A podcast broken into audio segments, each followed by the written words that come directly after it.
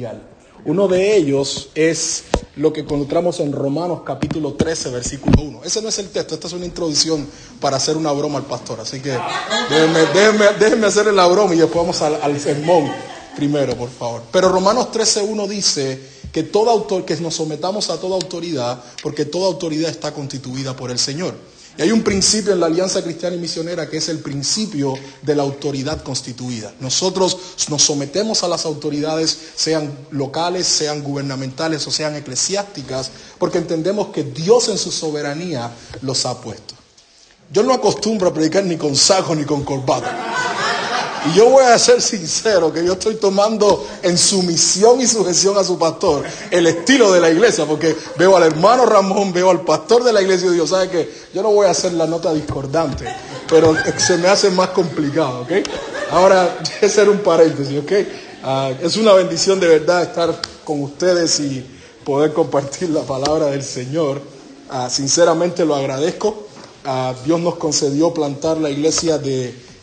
en Virginia, en Herndon, y servir allí por siete años y medio. Así que uh, en este momento nuestra asignación en la iglesia ha terminado y eso significa que estamos en, en un proceso en donde estamos sirviendo al Señor en diferentes oportunidades con nuestro distrito, pero al mismo tiempo confiando en la gracia del Señor en una nueva oportunidad para servir a su iglesia.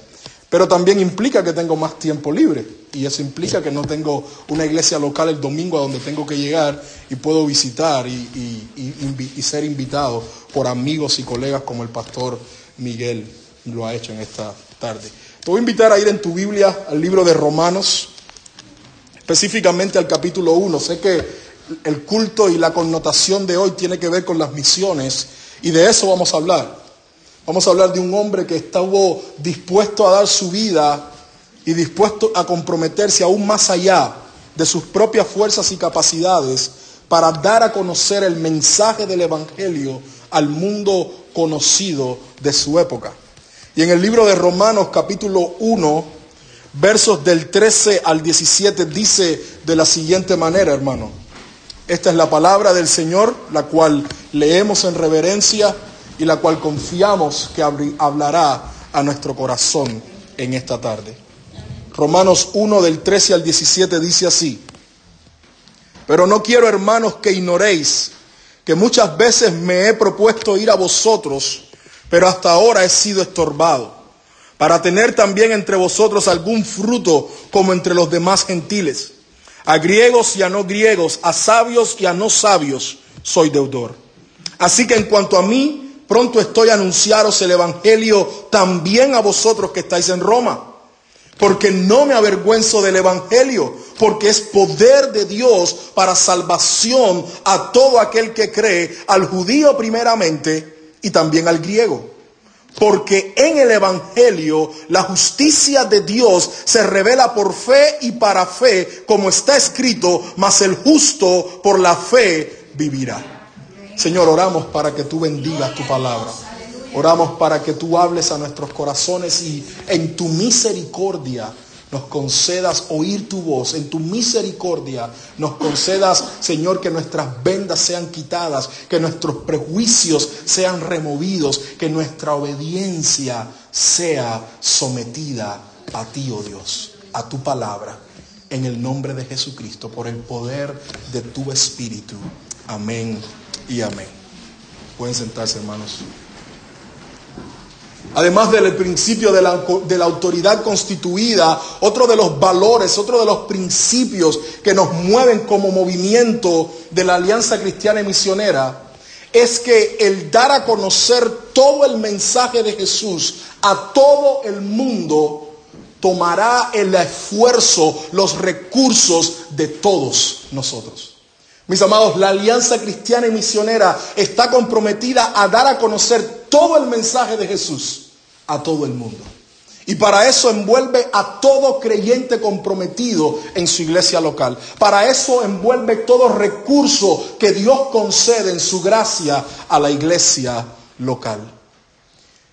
Y podríamos hacernos la pregunta, ¿por qué? ¿Por qué estar tan comprometidos? ¿Por qué estar tan envueltos en una obra como lo son las misiones a nivel internacional o el evangelismo a nivel local?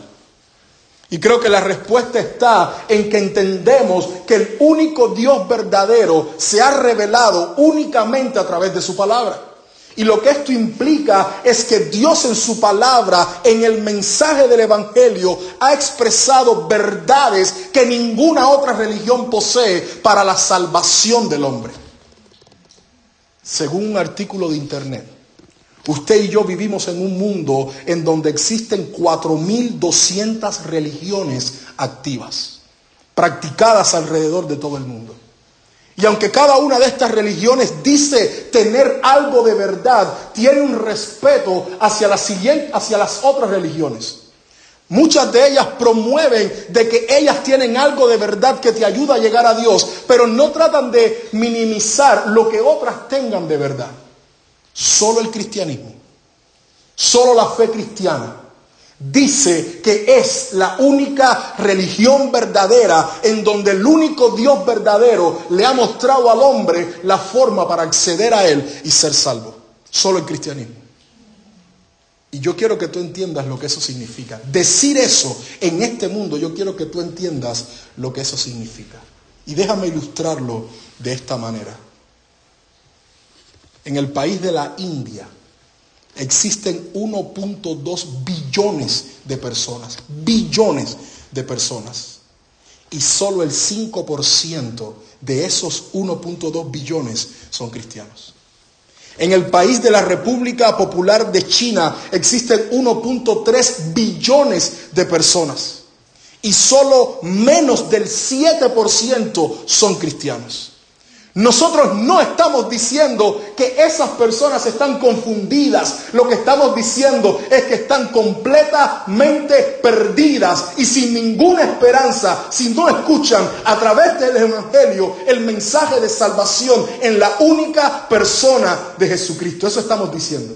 No estamos diciendo, oh, es que están confundidos, pero tienen buenos deseos y Dios al final los va a salvar. No, estamos diciendo que si se mantienen en sus pecados, lejos de Dios y no escuchan de un Salvador en Cristo, irán al infierno por una eternidad sin Dios. Eso es orgullo. Muchas religiones y muchas personas en este mundo atacan el cristianismo diciendo, ustedes son unos orgullosos. ¿Cómo dicen que tienen la única verdad? ¿Cómo dicen que tienen el único camino para llegar al cielo cuando hay cuatro mil doscientas religiones en este mundo? Eso es orgullo, opinan muchos. Y mi amado hermano, déjame decirte algo, a menos que no sea verdad, es tremendo orgullo. A menos que no sea verdad y que solo en el mensaje poderoso del Evangelio de Dios y en la persona de su Hijo Jesucristo, Dios haya ofrecido al hombre pecador un Salvador. A menos que eso sea verdad, es verdad, es cierto que seríamos muy orgullosos de creer que tenemos una verdad que nadie más tiene y de creer que poseemos algo de parte de Dios en su palabra que a nadie más se le ha revelado a menos que escuchen el Evangelio. Y ahí es donde yo quiero hacerte la pregunta. Porque, mi amado hermano, mirar la vida del apóstol Pablo y mirar su compromiso con el, con el mensaje del Evangelio y con la obra misionera nos hace preguntarnos que la única razón para vivir de esta manera el apóstol Pablo era porque entendía que lo que acabo de decir es verdad. Porque entendía que no hay esperanza. Tu familiar no tiene esperanza de una eternidad con Dios a menos que escuche el Evangelio. Esa persona que amas tanto y es cercana a ti, a menos que responda, escuche y responda al mensaje del Evangelio, no tiene ninguna esperanza de salvación. No importa cuán honesto ha sido en su vida, no importa cuán buen padre ha sido en su vida, no importa cuán buen hijo se ha esforzado a ser, a menos que escuche el solo mensaje del Evangelio y crea en la sola obra de la persona de Jesucristo y la reciba por la sola fe, experimentará salvación. De eso estamos hablando, hermanos. Y eso es importante.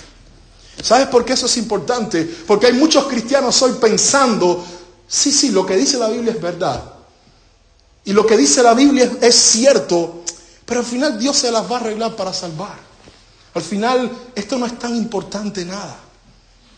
Y nuestra frialdad hacia nuestra falta de agresividad para que otros escuchen este mensaje y puedan tener una oportunidad de responder a Dios en fe, nuestra falta de agresividad muchas veces responde a nuestra falta de convicción, a que sin el Evangelio no hay esperanza de salvación. Mi amado hermano, cuando el apóstol Pablo escribe la carta de Romanos, y esto lo entendemos en el final de la carta, él ya había, en su opinión, predicado todo el Evangelio en la parte este del Imperio Romano.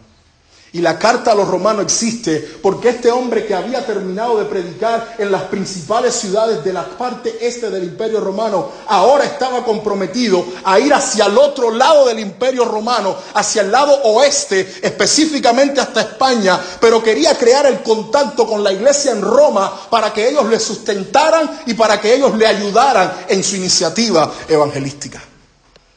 Un hombre que no se conformó con lo que hizo en este lado del imperio, está dispuesto a cruzar al otro lado del imperio únicamente porque entiende que si alguien no escucha el evangelio, no tiene esperanza para ser salvo, aunque practique cualquier otra religión de este mundo y la mentira que pueda proveer, que pueda ofrecerle.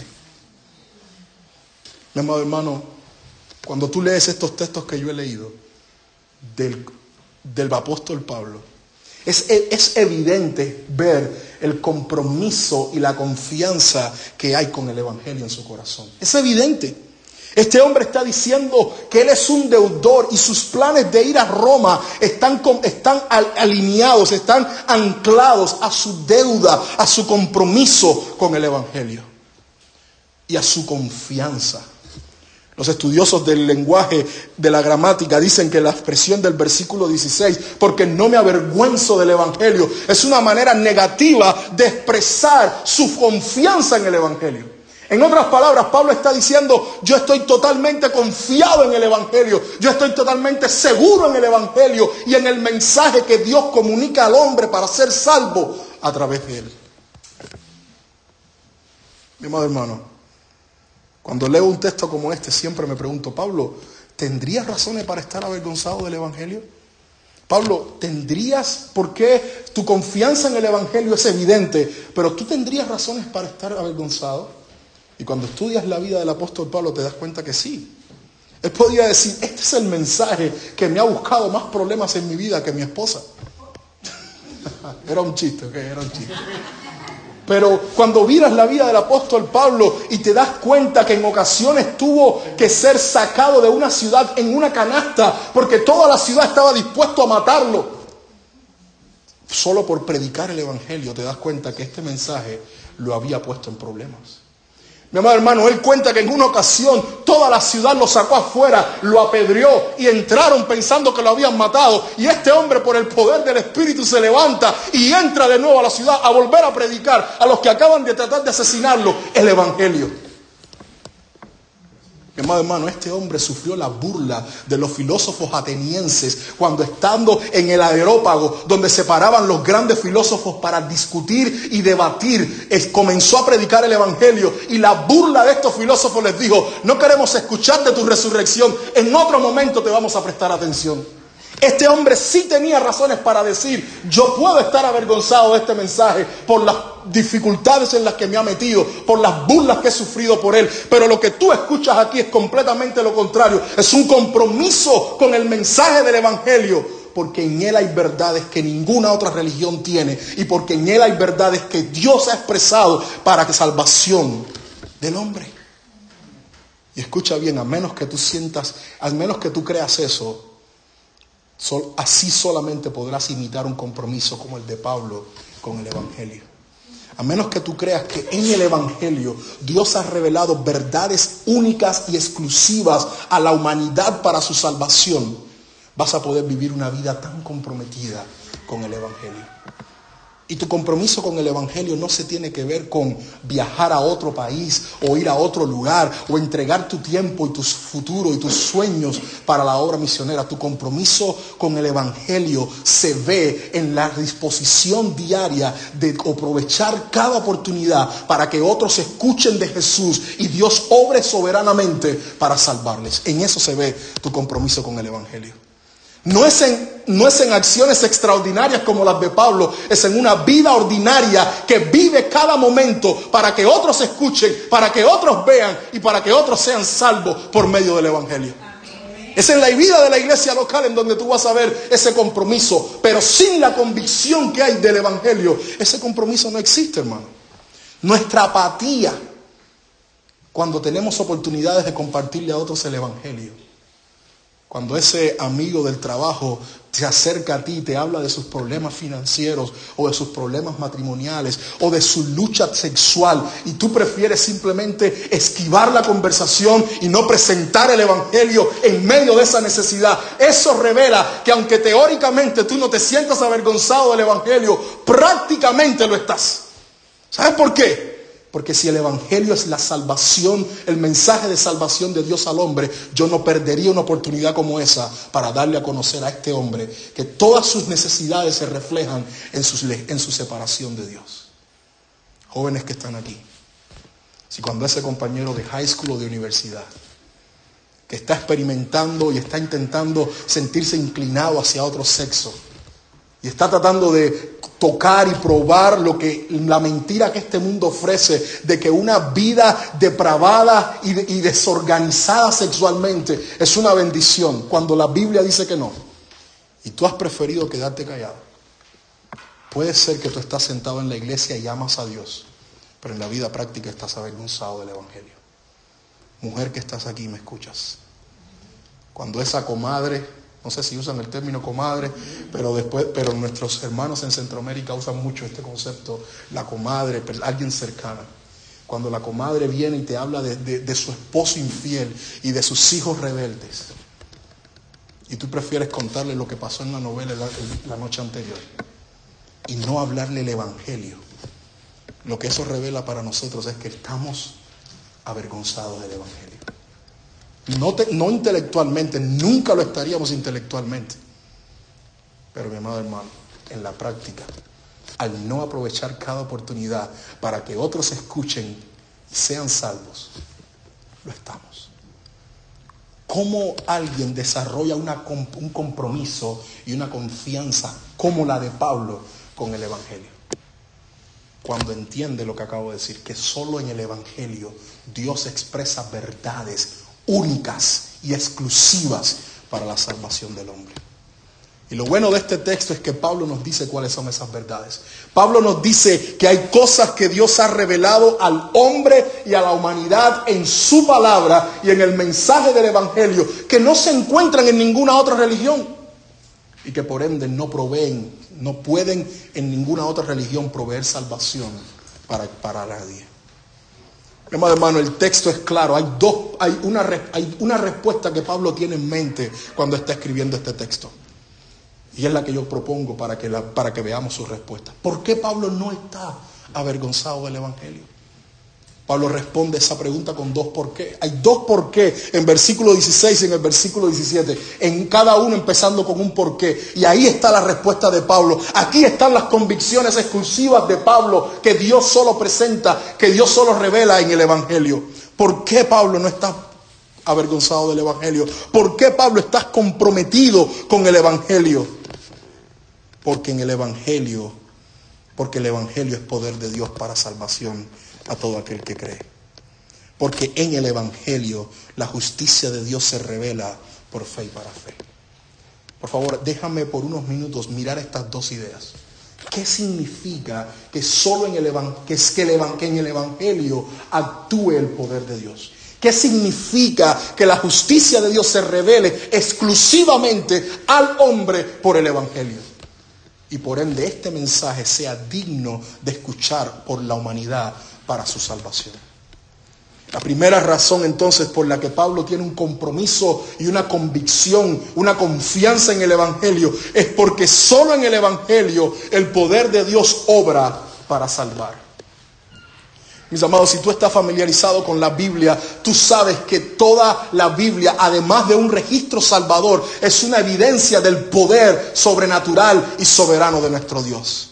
Tú no necesitas avanzar mucho en la Biblia para darte cuenta que en Génesis uno uno, cuando no existía nada, el Dios soberano, el Dios todopoderoso, crea el cielo y la tierra. Inmediatamente con su palabra los elementos respondieron a su voz, a su poder y fueron creados. Toda la escritura nos muestra, Romanos capítulo, en el Romanos capítulo uno, el apóstol Pablo dice que todo este mundo es una evidencia del poder sobrenatural de nuestro Dios. Cuando miras el registro de la vida de nuestro Señor Jesucristo y la manera en la que sana enfermos, la manera en la que reprende demonios, la manera en la que calma tormenta, es una evidencia, es un testimonio de que este no es un hombre, este es Dios hombre, mostrando su omnipotencia. Pero cuando llegas a este texto y escuchas al apóstol Pablo decir que toda la omnipotencia de Dios, todo ese poder creador, todo ese poder sanador, ahora está contenido en un mensaje tan sencillo como el del Evangelio, y que todo ese poder actúa en el corazón de un hombre cuando éste está escuchando el Evangelio. Mis amados, la idea del apóstol Pablo aquí es que cuando se escucha el mensaje del Evangelio, el poder de Dios comienza a obrar y entra en acción a través de su espíritu para salvar al pecador. Así es como la Nueva Traducción Viviente traduce esta frase: en el Evangelio, el poder de Dios es el poder de Dios en acción para salvar. Y eso es importante que tú lo entiendas. Ninguna otra religión de este mundo puede garantizar que el poder de un Dios sobrenatural, de un Dios soberano y de un Dios todopoderoso actúe a través de ella. Y tú podrías decir, pero ¿por qué se necesita un poder así para salvar al pecador y para traerlo a la comunión con Dios? Y me hubiera gustado que, en, y aunque Pablo no desarrolla esa idea acá, gracias a Dios por todo el consejo de su palabra, porque hay abundante información para saber por qué. ¿Sabes por qué se necesita el poder de Dios obrando en el Evangelio para salvar a un pecador? Por la condición en la que este pecador se encuentra. Mi amado hermano, Efesios capítulo dos ilustra que la condición espiritual del hombre sin Dios es la de un muerto. ¿Qué tú pensarías de mí si yo te invito después de este culto a ir a la funeraria más cercana de Allentown?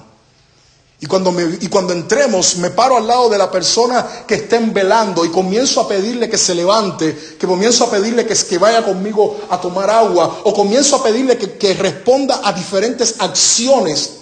¿Qué pensarías de mí? Pensarías que estoy loco. Porque tú sabes que esa persona muerta no puede responder a ninguna de mis palabras. ¿Sabes por qué la Biblia ilustra la condición del hombre natural sin Dios como una muerte espiritual? Porque en ese mismo estado está el hombre espiritualmente. No puede responder por sí mismo a ninguno de los llamados de gracia que Dios le hace, a menos que él, el mismo Dios todopoderoso, le resucite de entre la condición de muerte y le dé un nuevo corazón para que pueda responder con fe y arrepentimiento al mensaje del Evangelio. Amén. Dios tiene que resucitar al muerto para que el muerto crea. Así como en la, en la vida natural tendría que el muerto resucitar primero para que pueda obedecer mis palabras. Solo el poder sobrenatural de Dios, solo el poder de un Dios como el nuestro actúa en un mensaje tan sencillo como el del Evangelio para dar vida a hombres y mujeres que están muertos en sus delitos y pecados y puedan entonces responder a Dios y venir a Él en fe y arrepentimiento. Me preocupa, escucha bien mi amado hermano, porque hoy puede haber muchos muertos aquí.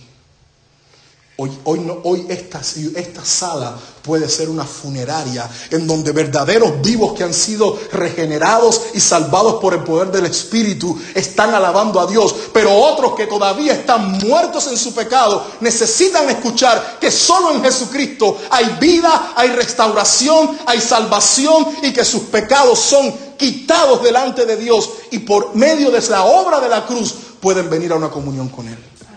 Hoy pueden haber muertos aquí sentados, muertos que aunque tienen externamente una apariencia de piedad, siguen estando en la misma condición, lejos de Dios, en sus corazones.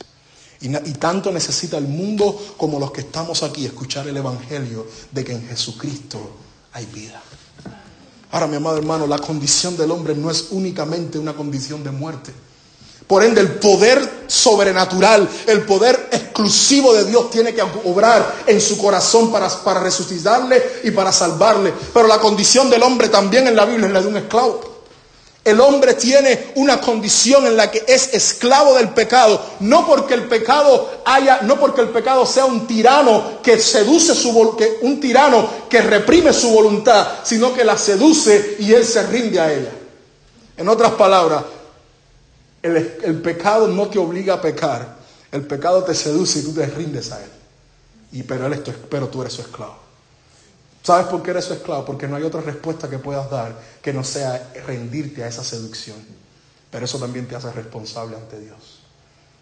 Y Dios obra ahora con su poder en el sencillo mensaje del Evangelio. No solo para que tú puedas ser resucitado de tu muerte espiritual, sino libertado de tu condición de esclavitud, para que esos deseos incontrolables ya no dominen tu corazón, sino que ahora puedas vivir para la gloria de Dios en obediencia. El poder de Dios que está en este mensaje del Evangelio, que el Hijo de Dios se hizo hombre, que el Hijo de Dios vivió una vida perfecta, que el Hijo de Dios murió una muerte horrenda en la cruz, que fue a lo profundo y estuvo tres días y se levantó de entre los muertos y está ascendido a la diestra del Padre y desde allí intercede por los que son suyos para hacer eterna su salvación y que vendrá por segunda vez para establecer su reino en este mundo. Ese sencillo mensaje de la persona de Jesucristo salva al pecador, dándole vida y libertad de su condición. Y si tú lo has creído, tú eres parte de esos vivos y libres que aman a Dios y disfrutan de comunión con Él. Así obra el poder de Dios, mi amado hermano. El, y lo que me encanta de segunda a los Corintios capítulo dos, perdón, capítulo tres, es que Pablo dice que el mismo poder que obró en la, en la creación del mundo, el mismo poder que hizo todo lo que existe de la nada, es el mismo poder de Dios que obra para iluminar en el corazón de los que están muertos la faz de Jesucristo y su salvación. Solo el Evangelio, amado hermano. Solo en el Evangelio, amado hermano. El poder de Dios para salvar a un pecador como tú y como yo, dándole vida de su muerte espiritual, dándole libertad de su condición de esclavitud, opera. Ninguna otra religión, ninguna otra religión, escucha bien, puede garantizar esto. Por ende, ninguna otra religión puede dar vida, libertad y salvación. Solo el Evangelio. Pero escucha bien, porque pudieran haber algunos aquí sentados que digan, yo no, yo no discuto nada de lo que has dicho. Tienes razón. El poder de Dios actúa. El poder de Dios liberta, el poder de Dios da vida. Pero eso no va conmigo. Si eso funcionó para aquel hermanita o para aquel hermanito, pero en mí no va a funcionar. Yo he sido tan malo. Yo estoy tan hundido en mi pecado.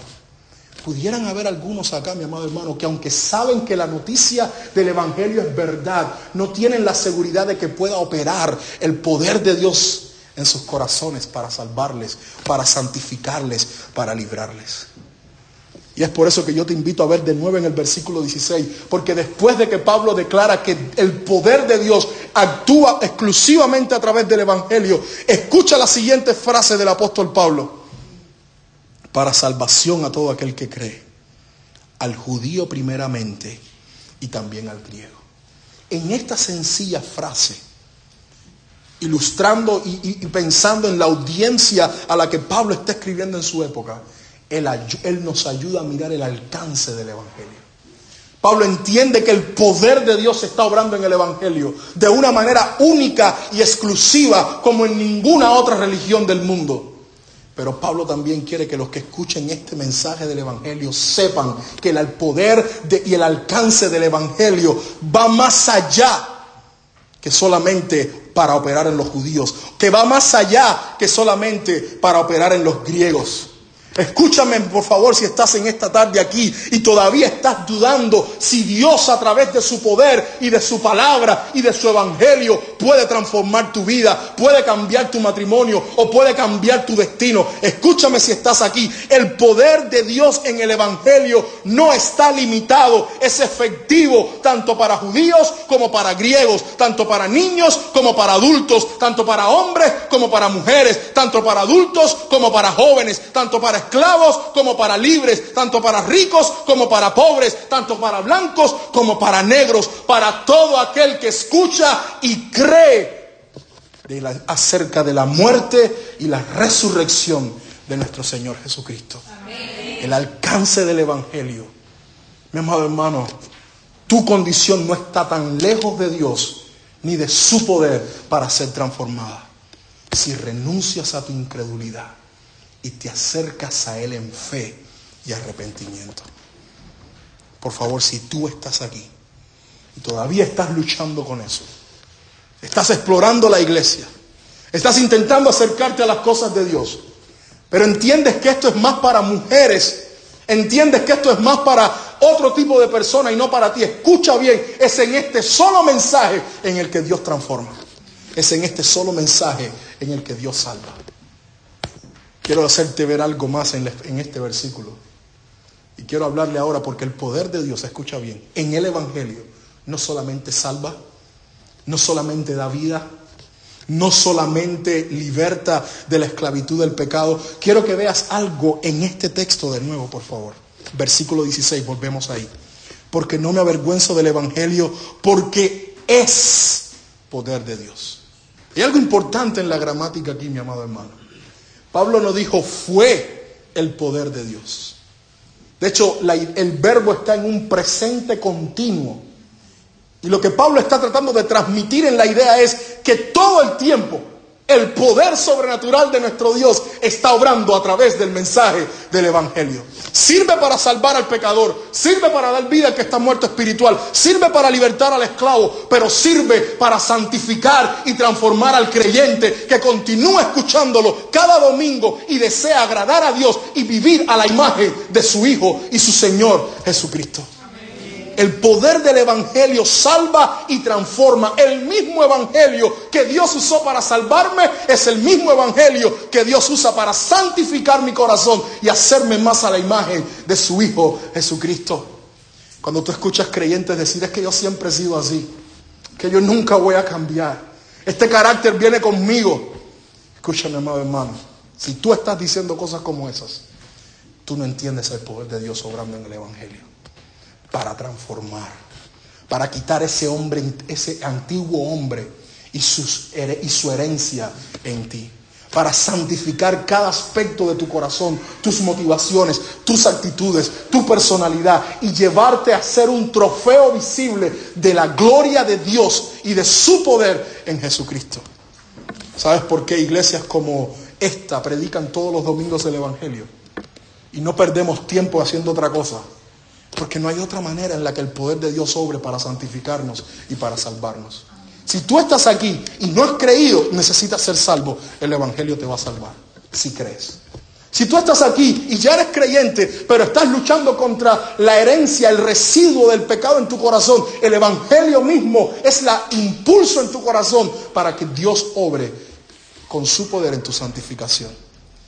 Y para que padres puedan ser un modelo Y, y, y servir en sus casas como Cristo, para que esposas puedan ser sumisas y respetar la autoridad como la iglesia, para que niños puedan crecer en temor, para que padres no lleven a ira a sus hijos, para que se vea la gloria de Dios en la iglesia, en el hogar y en nuestras vidas, y muchos sean atraídos a Él y a su salvación. Mi amado hermano, solo el evangelio hace esto. ¿Cómo no comprometerme con un mensaje como este? ¿Qué importa si yo no puedo ir a otro país? Gloria a Dios por lo que lo han hecho. Que Dios los siga ayudando. Pero este mensaje lo necesita mi vecino también. Yo no estoy en otro país, pero mi vecino necesita escuchar esto. Mi compañero de trabajo que está luchando con diferentes aspectos de su vida necesita escuchar esto. De que Dios en el evangelio, en la persona y la obra de Jesucristo, da vida al pecador. la libertad al esclavo y obra en la santificación de sus hijos. Ahora déjeme darte un dato interesante antes de pasar a la segunda idea en el texto.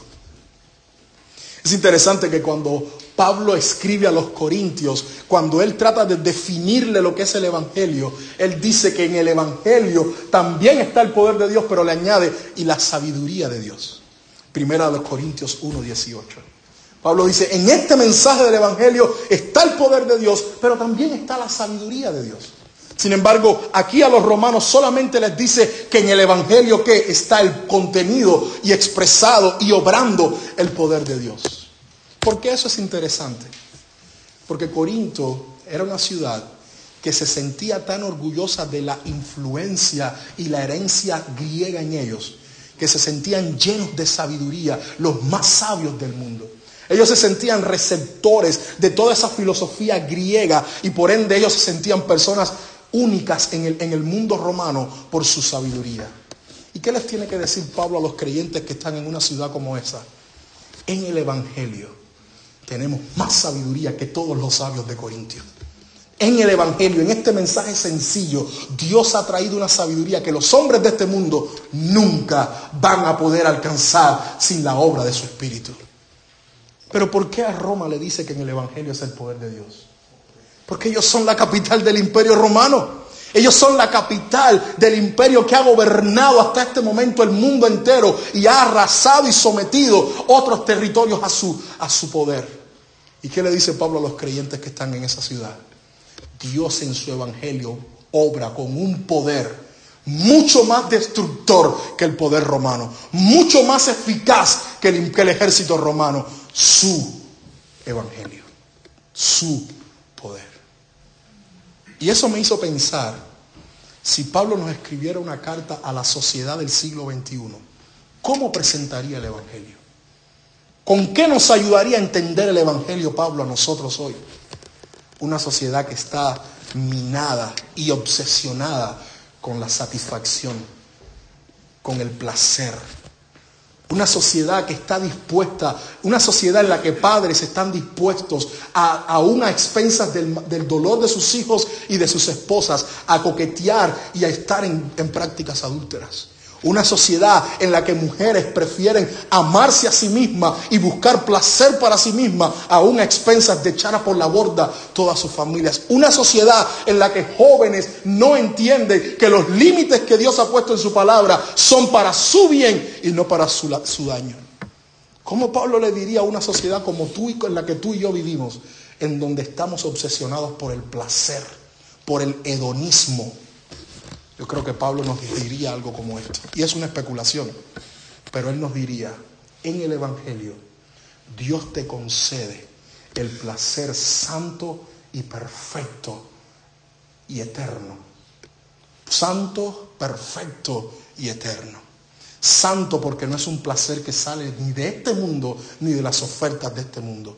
Perfecto porque es un placer que no le falta nada, que está completo. Y eterno, porque es un, no es un placer temporal, es un placer para siempre. Oh, mi amado hermano, nuestra obsesión en la sociedad que vivimos por el placer, debemos enfrentar esa obsesión recordando que hay más placer en obedecer a Dios, en vivir en comunión con Él y en rechazarnos a las ofertas y a las invitaciones de este mundo.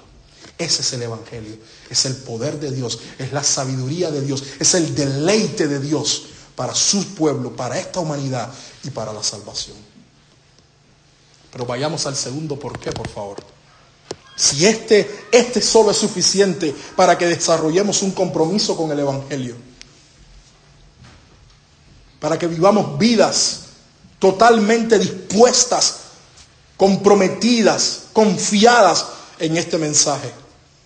Pero Pablo no tiene una sola razón, hay una segunda razón, verso diecisiete. Recuérdate cuál es la pregunta que estamos respondiendo. Pablo, ¿por qué tú tienes un compromiso así con el evangelio al punto de querer viajar a Roma, gente que tú no conoces muy bien y que te ayuden a llegar hasta el otro lado del imperio romano?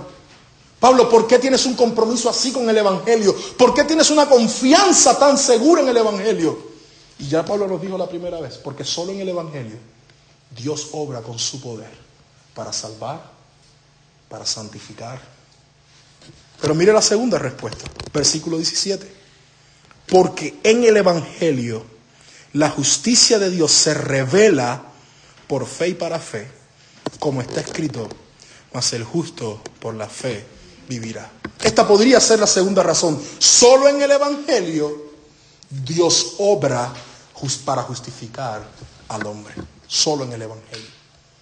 Mis amados, esta frase, la justicia de Dios, es una de las frases más importantes en la carta de Romanos.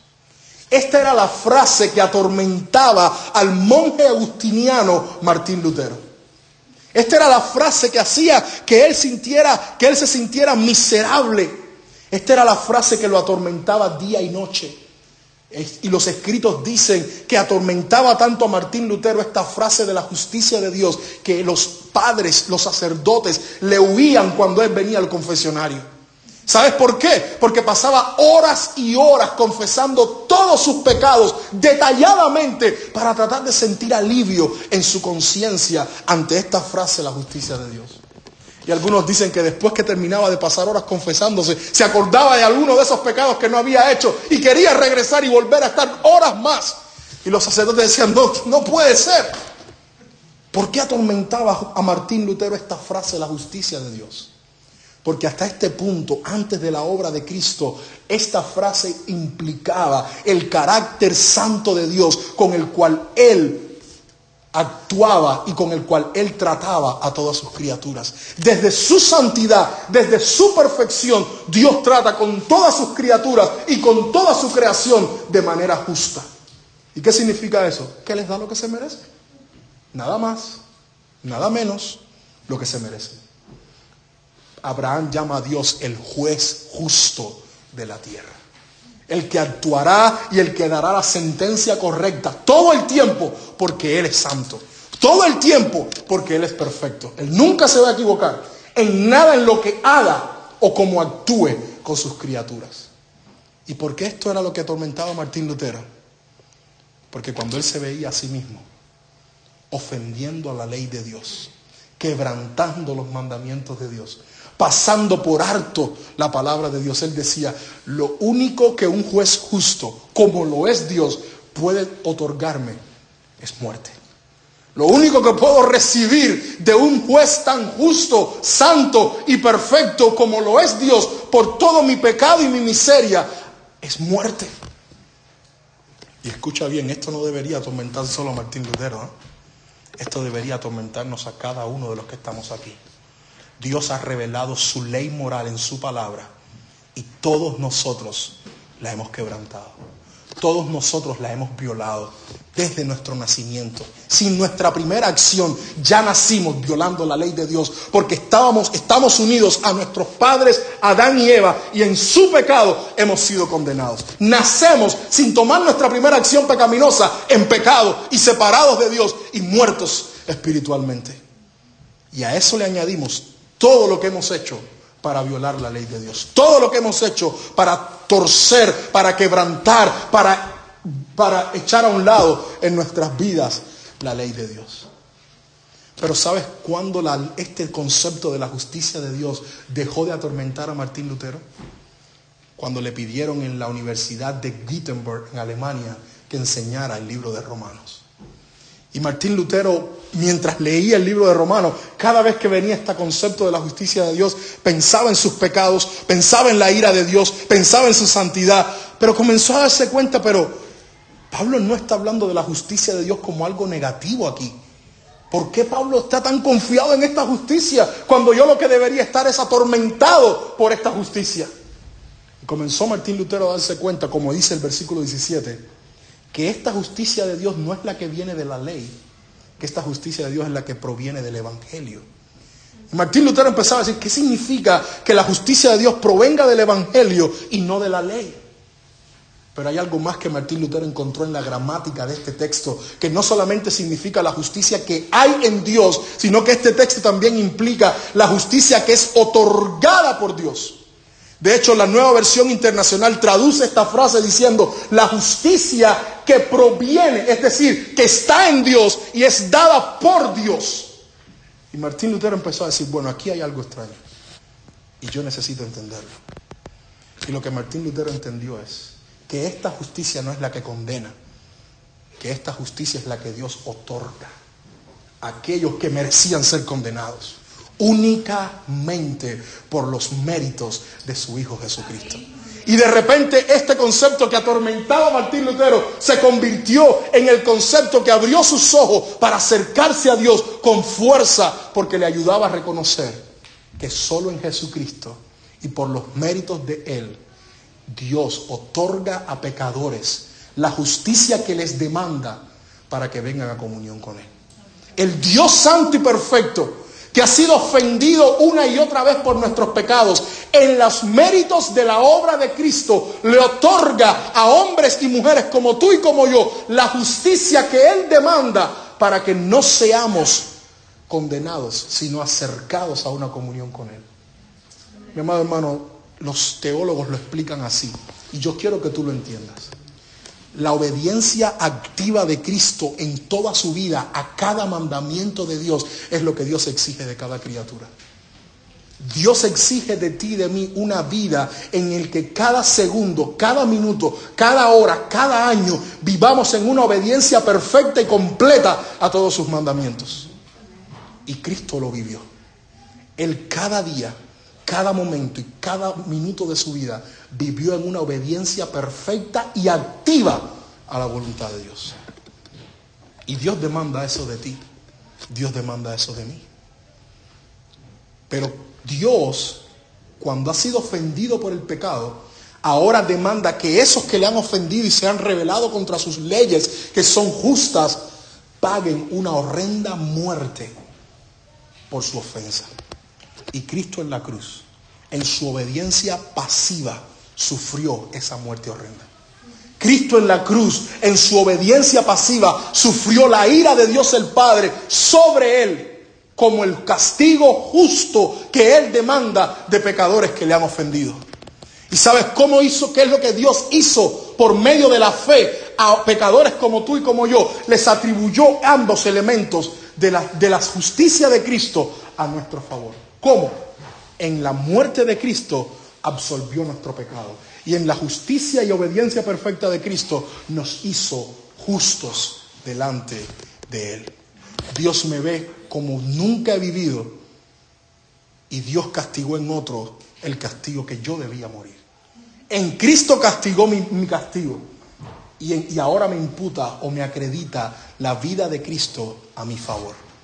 Por ende, esta justicia no necesariamente es la que condena, esta justicia es la que acerca al pecador al, a, a Dios. Esta justicia es la que únicamente es expresada por la fe y sirve para seguir produciendo fe. Eso es lo que la frase por fe y para fe significa. Solamente se encontraba a través de la fe y sirve únicamente para seguir produciendo fe en los méritos y en la obra de Cristo todos los días. Porque escuche bien, lo que me preocupa de muchos cristianos es que después que comienzan a, com- a caminar con el Señor y comienzan a ver la obra santificadora, ya no tienen pecados horrendos externos, ya no mienten, o ya no adulteran, o ya no fornican, o ya no fuman. Todavía, ahora se creen más santos que otros. Y ahora se creen menos necesitados de la obra de Cristo que otros. Y comienzan entonces a, a darse cuenta de que, como los fariseos, bueno, si yo la miré pero no me acosté con ella, yo no soy pecador. Yo no cometí pecado, o sea, yo la miré nada más. Amado hermano, la justicia que Dios nos imputa en Jesucristo, al hacernos conscientes lo que nuestros pecados merecen, nos hace constantemente levantarnos cada día diciendo, yo necesito hoy a Cristo, así como lo necesité ayer, así como lo voy a necesitar mañana, porque no hay forma en la que me pueda presentar a Dios y ser aceptado ante Él si no es vestido de la justicia perfecta y gracias al castigo horrendo que Él sufrió en mi lugar. Solo el Evangelio expresa una verdad como esta. Ninguna otra religión. Mi amado hermano, al filósofo C S Lewis, el escritor de las Crónicas de Narnia, un famoso profesor de filosofía en Inglaterra, le preguntaron en una ocasión, un grupo de profesores estaban juntos con él, tratando de evaluar qué era lo distintivo de cada religión. Imagínense, todos estos catedráticos, conocedores de muchas religiones y de muchas filosofías, cada uno preguntándose, bueno, en tal religión yo creo que esto es lo único, lo exclusivo de ella. Es que en tal religión yo creo que esto es lo exclusivo de ella. Y C S. Lewis estaba pasando por, la, por, la, por el salón donde estaban reunidos, y como sabían que él se había convertido al cristianismo, le piden que él diga, ¿qué tú crees que es único en el cristianismo? Que ninguna otra religión tenga. ¿Y sabes lo que C S. Lewis respondió? La gracia de Dios revelada en Jesucristo. Todas las religiones hablan de los hombres queriendo acercarse a Dios, pero solo el cristianismo habla de Dios haciéndose hombre para acercarse a pecadores. De Dios castigando el castigo que yo merezco en la cruz a su Hijo e imputándome a mí la vida perfecta que Él vivió para que yo pueda tener la misma perfección moral y llamarlo Padre y disfrutar de comunión con Él. Hermano, ¿por qué hacemos misiones? ¿Por qué hombres y mujeres como los que tenemos entre nosotros renuncian al sueño americano para irse a vivir vidas llenas de necesidad por amor a otros? ¿Por qué lo hacemos? No, ellos no son mejores que nosotros, pero quizás entendieron mejor el evangelio que nosotros. Nuestra frialdad a la necesidad de un mundo que se pierde sin Cristo puede responder dos cosas: o estás avergonzado del evangelio, o tú no entiendes nada del evangelio. Pero cuando tú entiendes las verdades que Dios ha revelado al hombre en el evangelio, exclusivamente por la obra de Cristo, como esta, su poder, su justicia, entonces tú vives una vida diferente. Tú deseas que otros escuchen, tú deseas que otros oigan. Todo el mensaje de Jesús, para que sea entregado a todo el mundo, va a demandar todo de nosotros. Y nuestro fundador, Alberto Benjamín Simpson, lo entendió así. Y los hombres que han seguido el legado de la Alianza Cristiana y Misionera lo han entendido así. Y muchas otras iglesias en el mundo entero que también practican con la misma devoción la, las misiones, lo han entendido así. Porque todos los que entienden el evangelio comienzan a vivir vidas para la gloria de Dios, comprometidas con Él. Y eso es lo que tienes que preguntarte tú. Y eso es lo que debo preguntarme yo. Si estamos entendiendo un mensaje como el evangelio, en donde solo el poder de Dios obra para salvar, en donde solo la justicia de Dios se ofrece, no para condenar, sino para acercar y para perdonar los pecados de hombres y mujeres como tú y como yo. Si yo entiendo esto, yo reflejaré un compromiso como el del apóstol Pablo y una confianza en el evangelio como la del apóstol Pablo.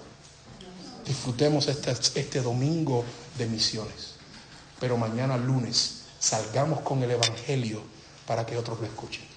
Amén. Aunque sea en Allentown, aunque sea en tu lugar de trabajo, aunque sea en tu escuela, porque ellos también necesitan de escuchar verdades que ninguna otra religión posee, que Dios solo ha revelado en Cristo por medio de su palabra en el evangelio. Amén. Vamos a orar. Señor, gracias porque esta tu iglesia tiene el deseo de, de ser entusiasta.